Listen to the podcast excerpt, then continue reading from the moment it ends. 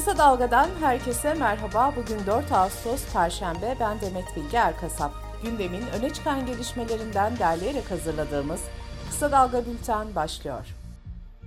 Kamu personeli seçme sınavında sorulan soruların 7 iklim yayınlarının deneme sınavlarından aynen alındığı iddialarıyla başlayan skandal büyüyor. ÖSYM iddialar asılsız açıklaması yapsa da ÖSYM Başkanı Halis Aygün önceki gün görevden alındı. Cumhurbaşkanı Erdoğan da Devlet Denetleme Kurulu'na olayla ilgili inceleme talimatı verdi. Devlet Denetleme Kurulu Başkanı Yunus Arıncı dün yaptığı açıklamada problemli bir durum var gibi KPSS raporu Cumhurbaşkanı'na takdim edilecek dedi. CHP Ankara Milletvekili Yıldırım Kaya ise KPSS'den bir ay önce 432 kişinin görev yerlerinin değiştirildiğini belirterek bunun şaibeli bir durum olduğunu söyledi. 7 İklim Yayın Evi sahibi Münir Çelik'in de daha önce yabancı uyruklu öğrencilerin dil sınavı soru kitapçının ihalesini aldığı ortaya çıktı. CHP'li Alpay Antmen de Milli Eğitim Bakanı Mahmut Özer'den şu soruyu yanıtlamasını istedi. KPSS sorularının derin internette sınavdan bir ay önce 1000 dolar karşılığında satıldığı doğru mu? Skandala iktidar kanadından da tepki geldi. AKP MKYK üyesi Metin Külünk şunları söyledi. FETÖ unsurları gizlendikleri yerlerde Sayın Cumhurbaşkanımıza ve Cumhur İttifakı'na karşı kirli operasyonlarına devam etme peşindeler. Köklü temizliğin YÖK'ten başlaması şarttır. CHP Genel Başkanı Kemal Kılıçdaroğlu'nun Twitter hesabından yaptığı açıklamada şöyle oldu. Sınavın şaibesi bir yana mülakatlar zaten şaibeli. Haliyle sonuçlar kesin şaibeli. Sarayın kendi şaibesini çözme şovuna ise sadece gülüyorum.'' Merak etmeyin birkaç ay sonra kökten çözeceğiz. HDP İstanbul Milletvekili Oya Ersoy da sınavın iptal edilmesini istedi.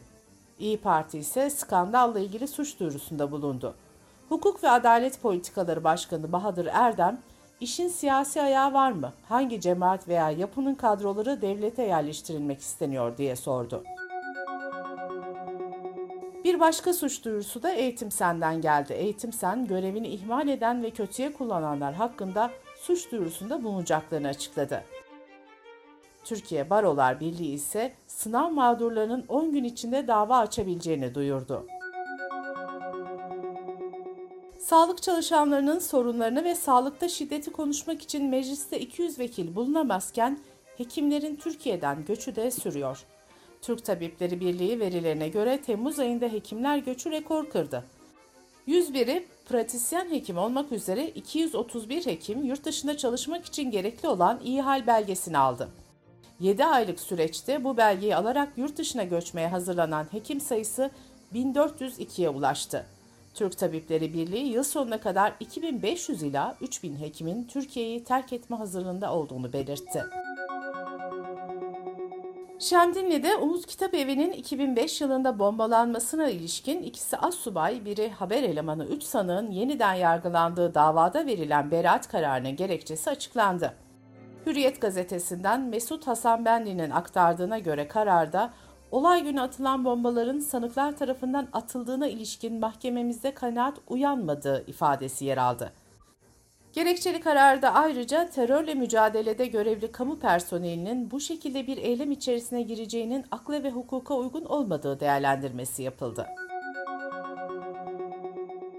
Cumhuriyet Halk Partisi Genel Başkanı Kemal Kılıçdaroğlu bugün helalleşme buluşması kapsamında 2011'de 34 kişinin savaş uçakları tarafından bombalandığı Roboski'ye gidecek. Halk TV'nin haberine göre Kılıçdaroğlu'nun gezisine eşi Selvi Kılıçdaroğlu da eşlik edecek. MHP 2023 seçimleri için 4 Eylül'de sahaya inecek. İlk miting Sivas'ta çevre illerin katılımıyla yapılacak. MHP daha sonra 11 Eylül'de Bursa, 18 Eylül'de Kayseri ve 25 Eylül'de de Erzurum'da miting düzenleyecek. MHP mitinglerini 2023'e doğru aday belli karar net sloganıyla yapacak. Bilim Kurulu üyesi Profesör Doktor Mustafa Necmi İlhan, Sağlık Bakanlığı'nın açıkladığı haftalık COVID-19 tablosundaki sayılara göre günlük vaka sayısının ortalama 50 bin civarında olduğunu, günde 22 kişinin de yaşamının yitirdiğini söyledi. İlhan, bu sayılar azımsanacak sayılar değil. Bu yüzden mutlaka maskemizi kalabalık olan yerlerde takmalıyız uyarısında bulundu. Sırada ekonomi haberleri var. Enflasyon verileri dün açıklandı. Türkiye İstatistik Kurumu'na göre tüketici enflasyonu Temmuz'da %79.6'ya yükseldi. Bu oranla birlikte enflasyonda son 24 yılın rekoru kırıldı. Tüketici fiyatları bazında Temmuz ayında en fazla fiyat artışı %18.66 ile ilaçlarda gerçekleşti. Bağımsız akademisyenlerin oluşturduğu enflasyon araştırma grubu ise tüketici enflasyonunun Temmuz'da aylık %5.03, yıllık ise %176.4 olduğunu açıkladı. İstanbul Ticaret Odası da enflasyonu aylık %4.09, yıllık %99.1 seviyesinde açıklamıştı. Devrimci İşçi Sendikaları Konfederasyonu Araştırma Grubu ise TÜİK'in açıkladığı enflasyon oranlarının farklı gelir gruplarını yansıtmadığını belirtti. Disk'in açıklamasında şöyle denildi. Yaptığımız hesaplamaya göre gıda enflasyonu ortalama %94.7 olarak gerçekleşti. En yoksul %20'lik gelir grubunun gıda enflasyonu ise %139.7 olarak kaydedildi. Bankacılık Düzenleme ve Denetleme Kurumu'nun açıklamasına göre bankacılık sektörünün Haziran ayındaki net karı 37 milyar 44 milyon TL olarak hesaplandı. Bankaların Ocak-Haziran dönemi karı ise geçen yılın aynı dönemine kıyasla 4 kat artarak 169.1 milyar TL oldu. Petrol ihraç eden ülkeler örgütü OPEC ve birlikte hareket eden ülkelerin oluşturduğu OPEC artı Eylül ayı için petrol arzını günlük 100 bin varil arttırma konusunda anlaştı. Piyasaların genel beklentisi OPEC artının petrol arzını sabit tutması ya da hafif arttırmasıydı. Beklentilerin altında üretim artışı sonrası petrol fiyatları yükseldi. Brent petrol karar sonrası %1 primle 102 doları gördü. Dış politika ve dünyadan gelişmelerle kısa dalga bültene devam ediyoruz. Hint-Pasifik ülkelerini resmi ziyaretler gerçekleştiren ABD Temsilciler Meclisi Başkanı Pelosi büyük gerginlik ve endişeyle takip edilen Tayvan ziyaretini gerçekleştirdi. Pelosi, Tayvan'dan ayrılmadan önce yaptığı sosyal medya paylaşımında birlik mesajı verdi. Pelosi'nin ziyaretinin yarattığı gerilim de devam ediyor. Çin Dışişleri Bakanı Çin'i rencide edenlerin cezalandırılacağını söyledi. Pelosi'nin ziyaretinin ardından Çin ordusuna ait 21 savaş uçağının Tayvan hava savunmasının kontrol bölgesine girdiği ve Çin ordusunun Tayvan yakınlarındaki 3 askeri bölgede tatbikatlara başladığı belirtilmişti. Rusya Dışişleri Bakanı Lavrov ise ziyaretin Çin'i kızdırmak için kasıtlı bir girişim olduğunu savundu. Kuzey Kore Dışişleri Bakanlığı'nın açıklamasında ise Pelosi'nin ziyareti ABD'nin Çin'in iç işlerine akılsızca müdahalesi olarak nitelendirildi. Rusya Savunma Bakanlığı sözcüsü Amerika'nın Ukrayna'daki savaşa doğrudan müdahil olduğunu belirtti. Sözcü Konashenkov şunları söyledi. ABD Başkanı Joe Biden yönetimi Kiev için onayladığı Donbas yerleşim birimlerinde ve diğer bölgelerde sivillerin ölümüyle sonuçlanan sivil altyapılara yönelik düzenlenen füzeli saldırılardan doğrudan sorumludur. Birleşmiş Milletler Mülteciler Yüksek Komiserliği savaş başladığından bu yana 8 milyon Ukraynalı mültecinin Avrupa'ya geçtiğini açıkladı. BM'ye göre Rusya'ya geçen Ukraynalı sayısı ise 1 milyon 85 bin. Amerika'nın en muhafazakar eyaletlerinden Kansas'ta kürtaj hakkının yasaklanması için düzenlenen referandumda kadın hakları adına ezici bir zafer kazanıldı.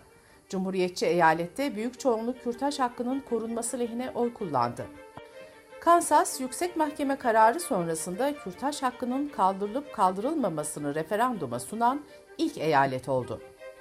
Kansas eyaletinin anayasasında kadınların 24 saatlik zorunlu bir bekleme süresini doldurması gibi bazı kısıtlamaların gölgesinde 22 haftaya kadar kürtaj yaptırmaları yasal. Oylama bu hakkı tümden kaldırmayı amaçlıyordu.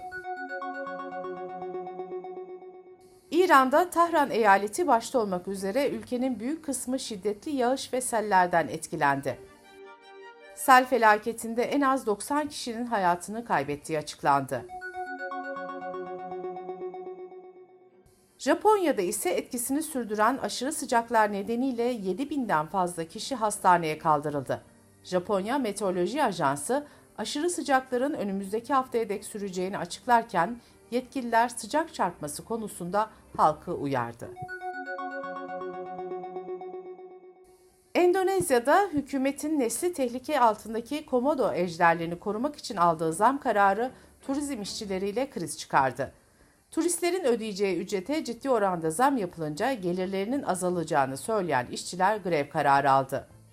Endonezya'da yaklaşık 3300 komodo ejderinin kaldığı düşünülüyor. Bültenimizi kısa dalgadan bir öneriyle bitiriyoruz. Gazeteci Pervin Metin, çocuklara cinsel eğitim nasıl verilmeli, hangi kritik hatalardan uzak durulmalı sorularına cevap arıyor. Pervin Metin'in konunun uzmanları ile görüşerek hazırladığı haber dosyasını kısa dalga.net adresimizden ve podcast platformlarından dinleyebilirsiniz.